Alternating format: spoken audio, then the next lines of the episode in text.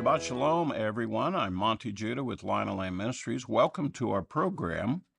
We are in a series called Messianic Teachings for Christians, and we've had several programs that we've done before. We're coming toward the conclusion of it. And again, what we're doing is I'm trying to share with my Christian friends some of the differences about what we Messianic believers actually believe and what we believe the Bible is saying that differs slightly from what the normal evangelical Christian has been taught and what you know. The idea is not to render judgment to any of you, it's simply to explain what the differences are and appeal to in sorting out the differences we have, maybe we should focus on what the Lord says about a particular topic as opposed to what men say to us about it. The average Christian would make a similar statement to that. They would say, for example, we want to do what the Bible says, what God says, not necessarily what others would say and do. And we agree with that principle. So, part of what our program is about is well, let's go see what the Lord actually has had to say. The last topic that I'm sharing with you has to do with eschatology. And it has to do with the study of the end times. And as I ended on the last program with you, I said, I'm going to share with you now the messianic teaching of how we see eschatology, how we see the end of the age. It does differ from what most of you in the church have been told. So I'm going to take you to a very profound piece of scripture. You probably didn't realize this was prophetic, but let me read it to you. And immediately, I think you're going to have the question how do you get prophecy out of that? I'm reading from that incredible prophetic book, the book of Leviticus. Beginning in chapter 23, at verse 23, it says the following Again, the Lord spoke to Moses, saying, Speak to the sons of Israel, saying, In the seventh month, on the first of the month, you shall have a rest, a reminder by blowing of trumpets, a holy convocation. You shall not do any laborious work, but you shall present an offering by fire to the Lord. And the Lord spoke to Moses, saying, Exactly on the tenth day of the seventh month is the day of atonement it shall be a holy convocation for you, and you shall humble your souls and present an offering by fire to the Lord. You shall not do any work on that same day, for it is a day of atonement, to make atonement on your behalf before the Lord your God. If there is any person who will not humble himself on that same day, he shall be cut off from his people. As for any person who does any work on this same day, that person I will destroy from among his people. You shall not do work at all. It is a perpetual statute throughout your generations in all of your dwellings. It is to be a Sabbath of complete rest to you, and you shall humble your souls. And on the ninth of the month at evening, from evening until evening, you shall keep your Sabbath. Again, the Lord spoke to Moses, saying, Speak to the sons of Israel, saying, On the fifteenth of this seventh month is the feast of booths for seven days to the Lord. On the first day is a holy convocation. You shall do no labor's work of any kind. For seven days you shall present an offering by fire to the Lord, and on the eighth day you shall have a holy convocation and present an offering by fire to the Lord. It is an assembly. You shall not do any labor's work. These are the appointed times of the Lord, which you shall proclaim as holy convocations to present offerings by fire to the Lord, burnt offerings and grain offerings and sacrifices and drink offerings, and each day's matter on its own day. Now, this is actually the instruction in the Torah for certain appointed times. It explains three holidays. They all come in the fall in the Hebrew month of Tishri, the seventh month of the Hebrew calendar. First, there's going to be a day of trumpets. You're going to sound trumpets and have a solemn assembly. Secondly, on the 10th of the month, you're going to have the Day of Atonement. You will fast on that day. And then on the 15th, and extending for some eight days, you're going to have the Feast of Tabernacles, the season of joy. You're going to rejoice before the Lord.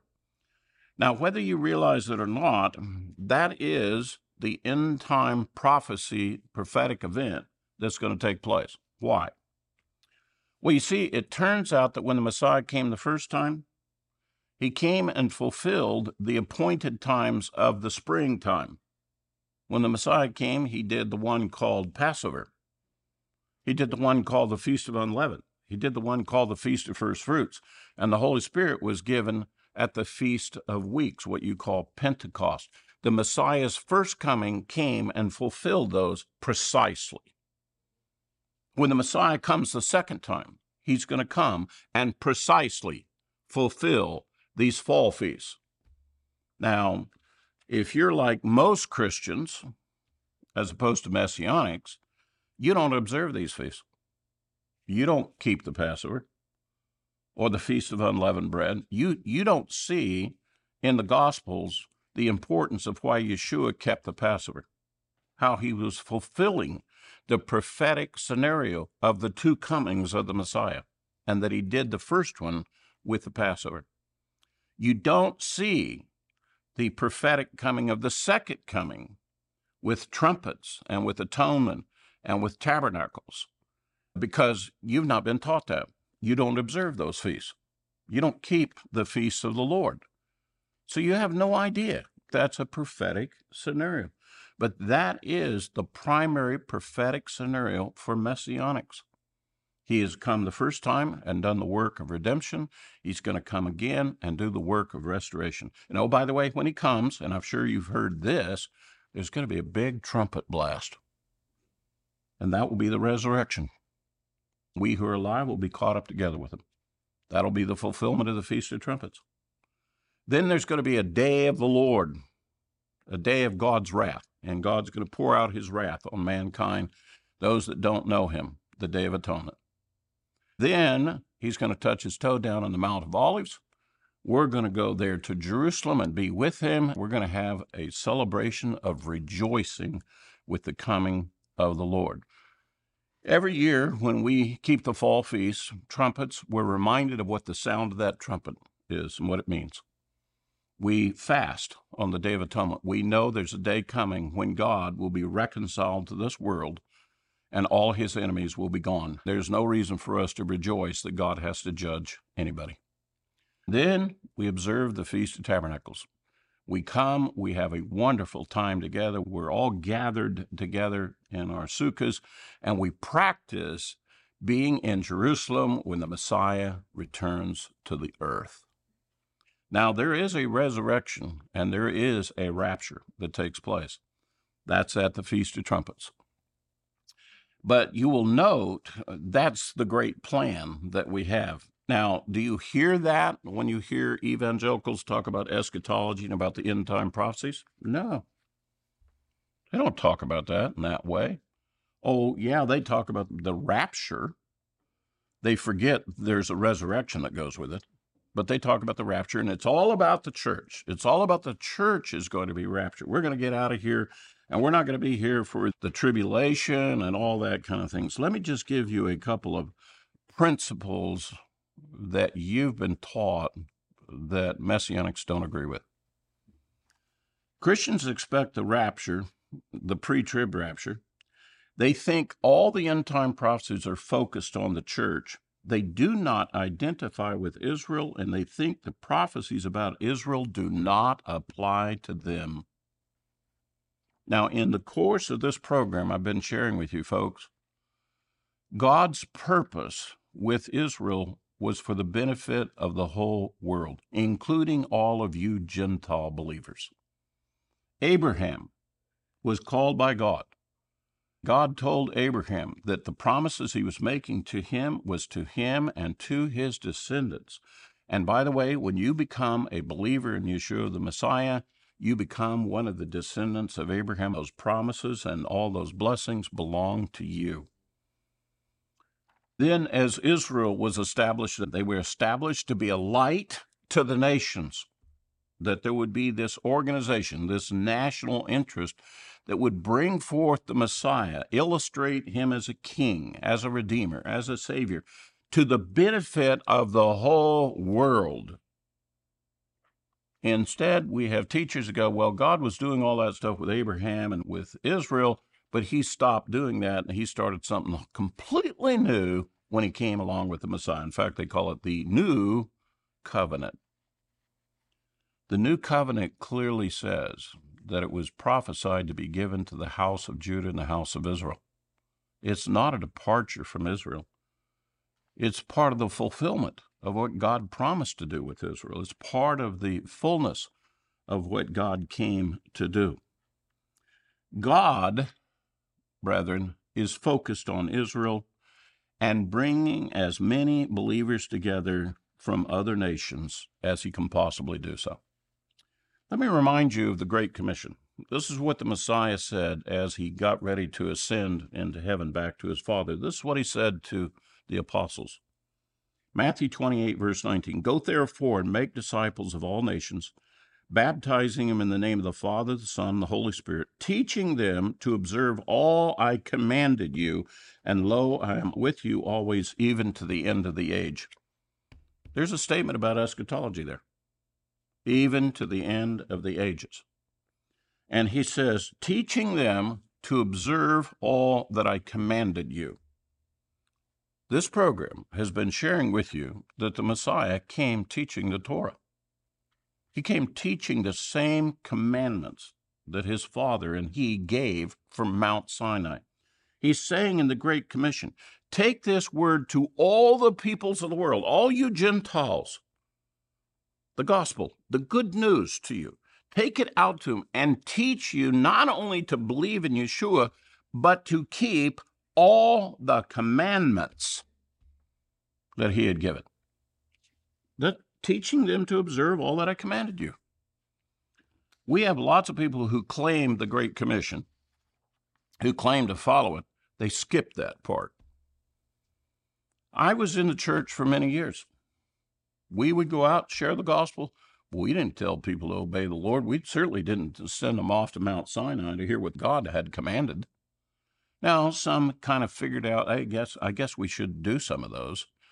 But let's stop and think. Is the main teaching about the second coming and about what the Messiah is doing, was it come to bring you Gentile believers into part of what God's doing with Israel? Or have they told you, oh no, God set Israel aside, we're going to do something with the church? It's the latter that you've been told. And that's what we've been talking about here. I want to take you back to the Apostle Paul, who was the apostle to the Gentiles. You know, he has that title, and his ministry. And he talks about how God's purpose has always been to bring you Gentile believers into to be part of Israel.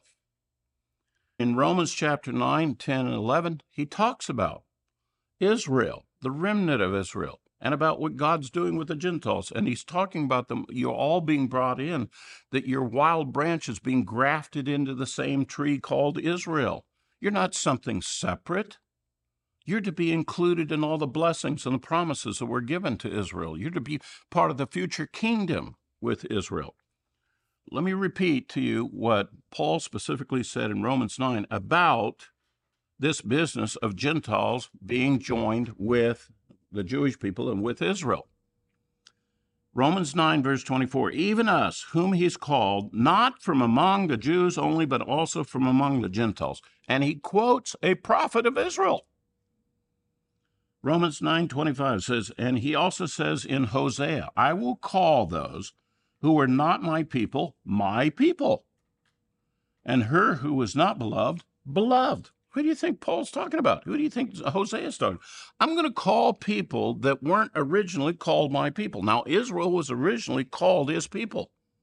In fact, at Mount Sinai, God made the offer to Israel I will be your God if you'll be my people. That's the marriage. He is saying here, the prophet Hosea is saying, the day's coming when we're going to take the message that was given to Israel, we're going to go out to the nations. We're going to go out to other peoples. People who weren't called his people will be called his people. People who were not beloved of God will be beloved of God. That's the whole gospel ministry. Here's Paul doing it. He said, That's what we're doing. We're taking the message of the Messiah out to the Gentiles. Verse 26 And it shall be in that place where it is said to them, You are not my people, there they shall be called the sons of the living God. That's a very Christian expression, brethren. We are the sons of the living God when we believe in the Son of God. Here's Hosea the prophet prophesying from Israel that this is what God is going to do with Israel to bring all these Gentiles in. Paul's quoting. That's his authority by the word of God to go out and minister to you Gentile believers. He quotes again from Isaiah, verse 27. Isaiah cries out concerning Israel Though the number of the sons of Israel be like the sand of the sea, it is the remnant that will be saved. And by the way, when you're a Gentile believer and you become a believer in Yeshua, the God of Israel, you become part of the remnant of Israel. You're the believing part. You're joined into Israel, which is the kingdom. At no time is he using the word church, is he? Where'd we get this word church? We got it because it's a Greek word. When we translated out of the Greek into the English Bible, we didn't want to use the same words the Jews were using. The Jews were using when they had their assemblies, they called them congregations, assemblies, and sometimes called synagogues. Well, we don't want to use those words. So let's take the same Greek word, which means assembly or congregation, and let's make a new English word for it. And we'll call the word church. That's where the word came from. It's a made up word so that we don't have to use the same word that Israel and the Jews are using. However, the Greek word betrays them. The Greek word ecclesia means the called out assembly. Now, for the church, as Christians go to church, the called out assembly, you've been called out from the world, you've been called out from your sins. The Messiah has called you out to become part of Him. Well, that's the same meaning of what happened to Israel when they were called out of Egypt. And in fact, in the Greek Septuagint, the word ecclesia is the Greek word that's used to refer to Israel coming out of Egypt. In fact, in the Old King James Bible, Acts chapter 7, Stephen, in his defense of the faith, referred to Israel coming out of Egypt. Are you ready for this? as the church in the wilderness. The word church in the wilderness referring to Israel. We have been stereotyped into thinking the word church is something completely different from Israel. That's not the way the Bible reads. The Bible says that all of Israel, the remnant of Israel, is the called out assembly. They're the ones that believe in the God of Israel, the God of creation. They believe in the Messiah. If you believe in the God of creation, you believe in the Messiah, you believe in those things, then you're part of the church. You're part of the called out assembly, which is the same definition for Israel that believes in him. You're part of Israel. Israel's part of you. Now, I know that's not what you've been told. Can you understand the implication this issue is for end time prophecy? because most of the end time prophecies, virtually all of them, deals with Israel. Book of Revelation all deals with Israel. The book of Daniel all deals with Israel. All of Moses and the prophets, they all deal with Israel and they all talk about the end times.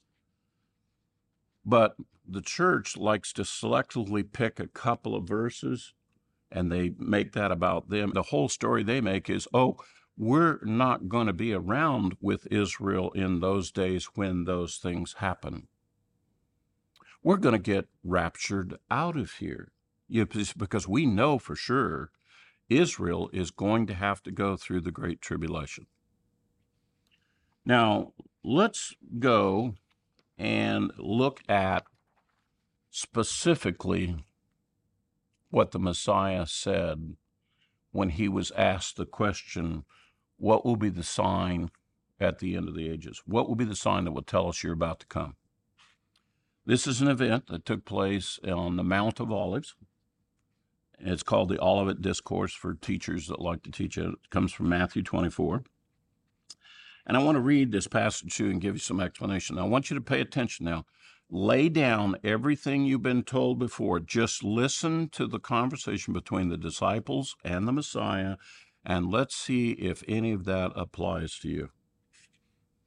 Matthew 24, beginning of verse 1. Yeshua came out of the temple was going away when his disciples came up to the point out of the temple buildings to him. And he said to them, Do you not see all these things? Truly I say to you, not one stone will be left upon another which will be not be torn down. And what was happening was that Yeshua and the disciples, they were walking out of the temple. They were crossing over to the Mount of Olives. They were on what was called the Kidron Bridge, the priestly bridge. And they happened to look up and behind them, and they saw the gold that was up at the top of the crown of the temple in Jerusalem. And they were admiring it, how beautiful it was.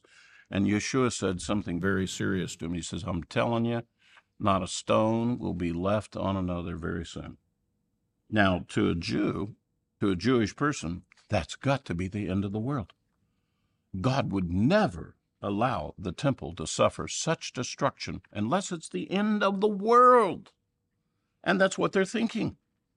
They're now sitting on the Mount of Olives, and verse 3, and this is what happened. And as he was sitting on the Mount of Olives, the disciples came to him privately, saying, Tell us, when will all these things happen? And what will be the sign of your coming and the end of the age? See, they're lumping it all together. They're thinking what he was referring to uh, must be the end of the age. But in truth of fact, what he had spoken about was something that was going to be happening very soon in 70 AD. He was actually making a comment about the destruction of Jerusalem that would come when the Romans would lay siege to Jerusalem. They thought he was talking about the end of the age. So what they did was they keyed off of that initial thought and they said, answer the question for us, what will be the sign of the end of the age? So Yeshua now begins to answer that question. He says, verse 4 Then Yeshua answered and said to them, See to it that no one misleads you. I want you to take note of that. Before we go any further, I want you to know that the Messiah warned you on the subject of the end times. There will be people misleading you. And I submit to you that right now, today, as we said, most believers in the Messiah are absolutely misled as to what is getting ready to happen at the end of the ages.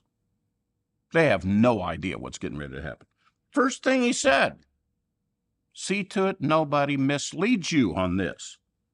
We should be on our guard. We should be paying very close attention to what he says, as opposed to just reading paperback prophecy books and listening to all different kinds of teachers all talk about what's going to happen in the end times. Let's go back and find out what the Messiah, how he answered this question. Follow along with me. Verse 5 For many will come in my name, saying, I am the Messiah, and will mislead many. And you'll be hearing of wars and rumors of wars. See to it that you're not frightened, for these things must take place, but that is not yet the end. It's not the end. In my generation, your generation with me, World War One, World War Two, we heard about it in the past. Vietnam War, Korean War, Gulf War, wars galore, every which way, future wars with China, blah, it's wars and rumors of wars. He said that's not the end. That's not the sign of the end. That that they have to take place, and they will take place. Don't let that mislead you. Don't fall prey to just because your eyes see some ominous things out there. Let's pay attention to what the prophecy is. Let's pay attention to what he really says. Verse 7 For nation will rise against nation, kingdom against kingdom, and in various places will be famines and earthquakes. We got them all. But these are merely beginning of birth pangs. These are things that have to precede what is coming to the end of the age. Guys, at this point, I think it's safe to say we have definitely seen this, but it's not the end yet. So, what's the sign of the end that he's really talking about? He says, verse 9, then they will deliver you to tribulation. What? They will deliver you to the tribulation. Wait a minute. I thought there was supposed to be a rapture. I thought we were going to be out of here. He's saying, get ready for the tribulation. Some, the tribulation's coming. And he continues on to say, and they will kill you, and you will be hated by all nations because of my name. And at that time, many will fall away and will betray one another and hate one another, and many false prophets will rise and will mislead many. Wow. We got that. And by the way, Christians are being persecuted all over the world. He says, verse 12, because lawlessness is increased and most people's love will grow cold. But the one who endures to the end, he will be saved. It doesn't say the one who gets raptured will be saved. It says the one who endures to the end will be saved. The rapture, the pre trib rapture, you're not getting saved by it, friends. There is no such thing. It's the product of people who are misleading you. The Messiah is not talking about the rapture. In fact, let him go on further. This gospel of the kingdom shall be preached in the whole world as a testimony to all nations. Then the end will come. Hey, I thought when the church got raptured, that was the end of the Great Commission. I thought that, you know, we uh, all the preaching's been done. Whoever's going to get saved to that, we, it's not going to be because of the gospel and all that. That's not what he's talking about. He's talking about we're going to be preaching the gospel right up to the end. We're going to be leading people to the Lord right up to the end of this thing.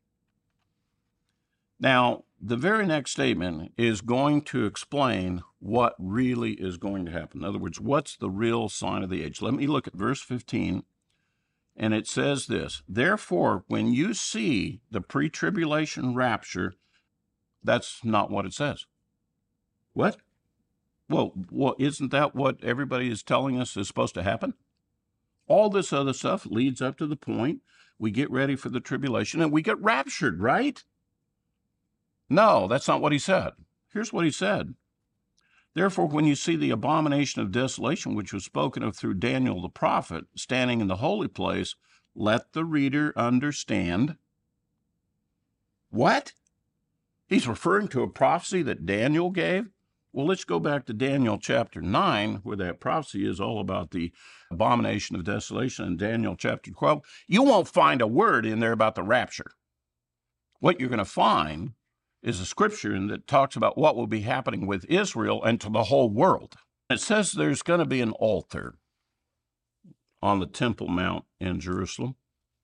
It'll be doing the daily sacrifice. Now, as we speak at this moment, we don't have that yet. But very soon, brethren, we're going to see the Jews put an altar up on the Temple Mount. And it says that when that altar goes up there and it's doing that, there's a day coming when they're going to stop the altar service. The day that takes place is the start, according to Yeshua, of the great tribulation. Let me read a little bit further what he had to say. Verse 21 for then there will be great tribulation, such as has not occurred since the beginning of the world until now, nor ever will. Let me read it to you again. The logic. Therefore, when you see the abomination of desolation spoken of by Daniel the prophet standing in the holy place, for then there will be great tribulation, such as has not occurred since the beginning of the world until now. Nowhere in there did he say there's a rapture before that. He said that's the sign of the end of the age. That's the sign of his coming. He follows up that conversation by talking about what happens after that tribulation. And that tribulation, by the way, is three and a half years. And he says, in, if you follow down to verse 29, where he's still talking about the great tribulation will take place, he says this, verse 29. But immediately after the tribulation of those days, the sun will be darkened, the moon will not give its light, the stars will fall from the sky, the powers of heaven will be shaken. And then the Son of Man will appear in the sky. Then all the tribes of the earth will mourn. They will see the Son of Man coming on the clouds of the sky with power and great glory. Now, this event happens after the tribulation of those days. This happens three and a half years after the abomination of desolation. You know, have you noticed they're using the same language, the guys that teach the pre trib? Don't they say, hey, he comes in the clouds and then we get raptured with him in the clouds? You remember the pre trib rapture? When does he come in the clouds? He comes in the days immediately after the tribulation. That's what it says right here. Yeshua says that. Verse 31 And he will send forth his angels with a great trumpet, and they will gather together his elect from the four winds from one end of the sky to the other. By the way, the elect is the chosen people. It's the one elected by God. Every believer has been chosen by God. And he's going to call every believer from all over the world about the time that he's coming back. And he's even, the other prophecies tells, he's going to even call the ones that are asleep in the grave. Going to resurrect all of them. Going to get all the ones that were up in heaven with him already. He's going to get in paradise. He's going to get the ones that are in the grave. He's going to get us who are still alive. He's going to gather us all up. When is this great gathering supposed to take place? According to Yeshua, it's immediately after the days of the tribulation. That's the Feast of Trumpets. When we keep the Feast of Trumpets, let me tell you what it is. It's Yom Teruah. It's the day of blowing of trumpets. He gave us a feast so we blow those shofars. I want everybody to hear the sound of the shofars. I want you to hear because that's the sound you're going to hear after I come back and I gather you all up. That's the sound you want to listen to. That's the one you're going to hear. God's even given us a training program on to recognize what trumpet so we can hear it because that's the plan. Now, let me go just a step further with this because I know there are uh, some of my brethren who think the church is still separate from Israel and they think that God's got a different plan for the church. It's okay what God's got planned for Israel, but God has a different plan for the church. Not true. So let's go to the book of Revelation, since they're going to claim that the church is not present when this is. So let's talk about that for a moment. The very first verse of the book of Revelation in chapter 1 is not talking to churchmen. The first verse says, The revelation of Yeshua the Messiah, which God gave to show to his bondservants the things which must shortly take place. This is not a book about the church as you guys think. This is a book that's been written into time, and there's a time coming when there's bondservants, and that would be the remnant of Israel that has followed the law of the bondservant and they love the Lord and they're not going out as free men anymore. They love the Lord. They're bound to him and call him master. They're bondservants of Yeshua. This book has been written to those believers who have followed the law of the bondservant in the Torah. Believers who are keeping the Torah. By the way, later on in this book, it says the believers that are in here, they're the ones who have the testimony that Yeshua is the Messiah and keep his commandments. That's not the common testimony of a churchman today. The churchman is called, he believes in the Messiah and he believes in the church. But this book is talking about a group of people that believe in the Messiah and keep his commandments. Chapters 2 and 3 are seven letters quote, to the churches. John, in writing this book, lists off the names of seven particular churches that is in the Asia Minor area, which was where his ministry was. To tell you the truth, the reason why those names are put there is for an alliteration. In other words, he, had, he needed to put a sequence together to describe, and he describes issues that are happening in those communities. And you can call them churches if you want, but they're all part of Israel. Every one of those groups is part of Israel, and the apostles from Israel are going out ministering to them. And he proceeds to write individual letters to them. And I want you to, I'm going to give you a summary review of these letters. First of all, he's calling for them to make some corrections this is an end time message to a bunch of believers scattered around the world to get ready for the great tribulation, to get ready for the events that will be the sign of the end of the ages. He's giving them exhortation and corrections they need to make to get ready for what's going to happen. The first one he's got is to the quote, church of Ephesus. And he tells them that they've lost their first love. They don't have the zeal for the Lord anymore. They did at one time, but they don't have it anymore. And he says, Look, if you're a believer and you're in the end times, that zeal you had for the Lord, you better get it back again. You're going to need that kind of zeal to go through what we're going on. By the way, if you don't correct this, he really threatens them. He says, Oh my goodness. He says, I'm going to take your lampstand away from you. Hmm. Lampstand. Why would that be anything harmful to a church? I've got some lampstands over here, you know, that he was referring to. There's seven candelabra menorahs, you know, the menorah that's used for Israel. Churches don't have those things in there. If you go into a church, you're going to see crosses, you'll see other different things. You're not going to see a temple menorah. So, why is he threatening this group of believers? If you don't get this correct, I'm going to take your lampstand away from you. That lampstand is a recognition of the seven spirits of God being with you, the light of the Lord being with you. Well, that would be very threatening to somebody who believes in the God of Israel. That would be very threatening. But it's not threatening to a church at all, is it? Or churchmen. So why are they claiming this as a message to the church? Churches don't have lampstands.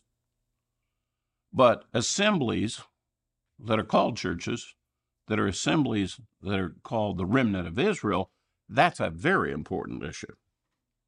Let's look at the next message to the church of Smyrna. You know what he says there? He says, I know about certain Jewish communities that are speaking against you. What? Well, that would only be Messianic Jews that would have the hassle with other unbelieving Jews. And by the way, in the Messianic moment, that we do have that. Judaism doesn't like Messianic Jews. They come accusing us all the time. He says that's the issue. But that's not the issue that a church has. Baptist churches don't have Jewish synagogue coming in and coming against them. And it says being about being cast into prison and martyrdom. What? He's saying some of the believers in that church will be cast into prisons and go into martyrdom. Wait a minute. I thought we were supposed to get raptured. None of this bad stuff is supposed to happen to us in the church. We get raptured out. Why is God suggesting there's a possibility of real harm coming to us? How about the teaching of Pergamum, the next one? He goes in there, some of you have fallen prey to the teaching of Balaam. Balaam Balaam, that's Old Testament stuff. That's way back in the Torah. That was when Balaam and Balak came and the Midianite kings, and there was a big hassle, and Israel was judged for falling prey to the teaching of Balaam and so forth. And he says, That's Israel stuff. That's the stuff that happened to Israel. That didn't happen to the new, quote, New Testament church. And that's not going to be happening in the New Testament church. You know what the teaching of Balaam is? Don't listen to the teaching of Moses. Well, wait a minute. I know a lot of churches, that's exactly what they teach. But we Messianic assemblies, we're not supposed to listen to that anymore. Messianics are taught don't listen to a teacher who tells you ignore what Moses has said. That's the issue for Messianics. How about Thyatira, Jezebel, leading bond servants astray? And then he goes, if you don't get this corrected, you will be cast into the great tribulation. Now, if I'm a churchman that believes in the pre tribulation rapture, the Messiah just got through warning me and says, You're not going to get raptured. You know what? You're right. You're not going to get raptured. We're all going to the Great Tribulation, but there's two ways you can go to the Great Tribulation. You can go to it prepared looking for God's deliverance, escaping and surviving to the end, as he says, or you can be devoid of all that stuff and you'll be subject to whatever the Great Tribulation has. He's saying, You're all going to the Great Tribulation. If you don't get this corrected, you'll be subject to the Great Tribulation. You won't be part of my deliverance. How about the church of Sardis? He says, Hey, I'm coming like a thief in the night. Well, that's a very famous Hebrew idiom. Five times in the New Testament, we hear this statement My coming to you will be like a thief in the night. That's an expression that comes from the temple service. Let me explain. You see, at night, when they would close the temple down, the high priest would leave a priest stationed in the temple to maintain the evening fire on the altar, to keep it burning And he was there to watch all night, make sure the fire stays on the altar and the evening sacrifice is totally consumed. But then the next day in the morning, before the dawn, early in the morning, while it's still dark, the high priest's duty was to return to the temple. And the way he would come into the temple, he would come in stealthily, quiet, like a thief in the night. And he would go in, and his job was to check the status of the altar first thing. Is there a fire on the altar? Is the altar operating?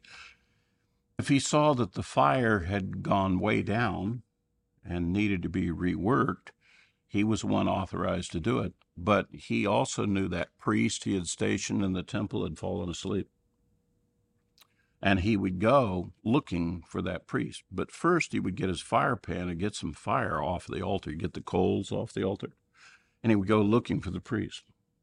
When he found the sleeping priest, he would take those coals and he'd put them to the bottom of his priestly garments. Now, these priestly garments were linen garments. They were not OSHA approved fire retardant garments.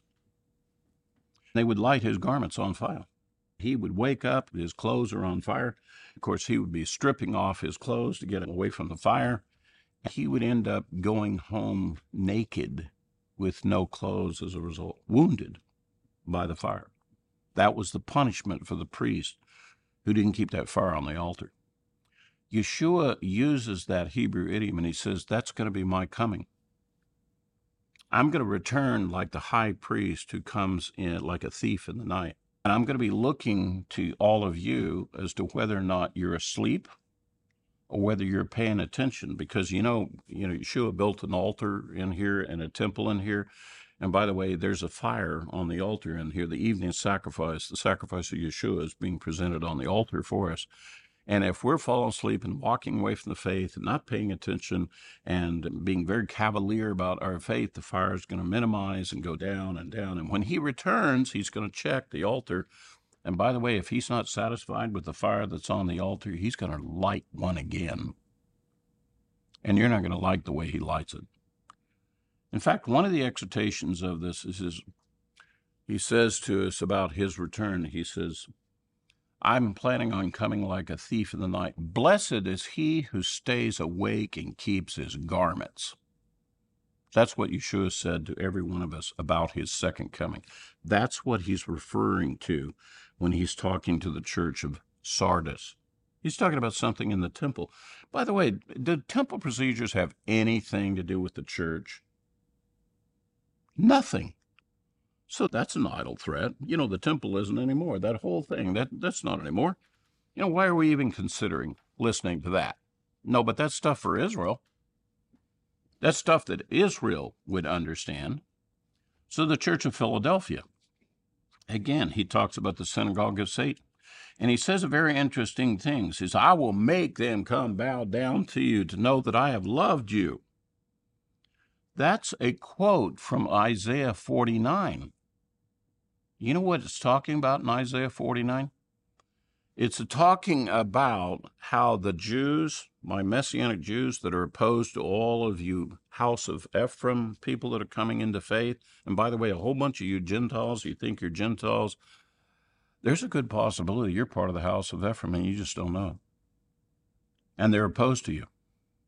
They're against you. And it says, I will make them come bow down to know that I have loved you. I can tell you right now, believers of Yeshua, my Jewish brethren who've been unbelievers of they are going to bow down to every believer of Yeshua and they're going to recognize that God loved us because we have the testimony of the Messiah, the King of Israel. He says, as a result of that, we will be kept from the hour of testing, which is a reference to the Great Tribulation. See, God says, I'm going to protect you in the Great Tribulation. In fact, the way the destiny is explained, there will be those who escape, those who survive, and those who endure the Great Tribulation. That God is going to save his people in the midst of the Great Tribulation. Everybody in the Christian world thinks, well, if you go in the Great Tribulation, well, we're all going to die. Oh, woe is us. We're going to starve to death. We're going to die. We're going to be killed. That's another lie. God has promised deliverance to his people even in the great tribulation. Why aren't we talking about that? Why aren't we talking about God's great deliverance he's promised to us in the prophecies? Well, if you're part of Israel, then that's what you look for. But if you're the church, you ignore all that. That's not the scenario for you, right? You're not going to be in the Great Tribulation. You're going to be raptured out of here. You don't need deliverance from the Great Tribulation, except that to the church of Philadelphia, he says, I'm going to keep you. I'm going to save you from the hour of testing. I'm going to keep you. I'm going to deliver you in the Great Tribulation. Well, why would he make a promise to do that if you're not going to be there? Well, the reason why he's making the promise there is because you are going to be there. And you want him to do that. The last church is Laodicea. We call them the lukewarm church. Those are the folks who say, I don't need anything. I already have everything I need. Like one man said to me, he says, Hey, regardless, eh, I don't need any of that other stuff in the Bible. I have Jesus. That's it. I just focus in on Jesus. I got Jesus. That's it. We're done. You don't have to tell me anything else. I don't need to read the book of Revelation. I don't need to know these other prophecies. I don't need to know all this stuff, Monte, you've been talking about how we're part of the commonwealth of Israel and we're part of what's going to be happening with Israel. Don't tell me all that stuff. I have Jesus. That's all I need. And I'm going to ignore everything else and act like a fool. That guy is referred to as Laodicea. You know what God says He's going to do with you? He's going to vomit you out of His mouth. He's going to spit you out. I don't know about you, but I don't like. I don't think that's a good idea that the Messiah would spit you out of His mouth. That sounds very negative to me. So let me do something kind of interesting for you in a crash one minute. Let me give you a quick scenario of what's really going to happen. And this is going to come at you like a machine gun. You know, that altar is going to get shut down. The image of the Antichrist is going to get set up. The two witnesses will appear. The Passover will be happening shortly after that. That will be the start of the greater Exodus, and you're going to be leaving and going into the camps of the righteousness. The 144,000 are going to be sealed with you. The anti-Messiah will come to power. The world will break out in war, famine, disease, and massive death. And God's going to deliver his people. And in the final days, there will be a great darkness that will come over the earth. The sky will scroll back. We'll see the Son of Man coming on the clouds of heaven. There'll be a resurrection and a rapture, and we'll hear the trumpet. The day of the Lord will hit, and he judges his enemies. And finally, Yeshua will touch down on the Mount of Olives, and we'll be there to rejoice with him and keep the Feast of Tabernacles. That's what the prophecy says is going to happen. Now, at this point, you can make a decision to either get on board with his plan or you can come up with your own plan and suffer the consequences accordingly. This is probably, here in this present day, is probably one of the greatest differences between messianic teaching and the teaching you've been given for Christians. Can I say something kind of simple to you? The Great Tribulation is going to be coming very shortly. Do you want to live or not? Do you want to wait for the rapture and be disappointed when it doesn't happen and all of a sudden the Great Tribulation comes upon you? Or do, would you like to get ready for the Great Tribulation, follow the Messiah's counsel, and get ready to join the camp of the righteous and be delivered by the Lord in those days and be saved? I would recommend that you would choose the Lord. So that's our teaching for this week. We'll have our final teaching for Messianic Teachings for Christians in our next episode. I'll see you then.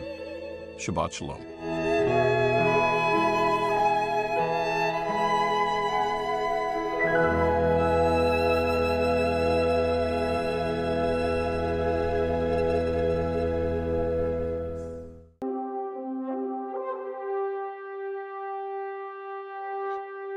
Thank you, everyone who listens to our podcast here at Lion and Lamb Ministries. I want to remind you you can get our podcast through Apple Podcasts, through Spotify, and wherever you like to download your podcast. Thank you for being a part of our program and listening to what we have to say.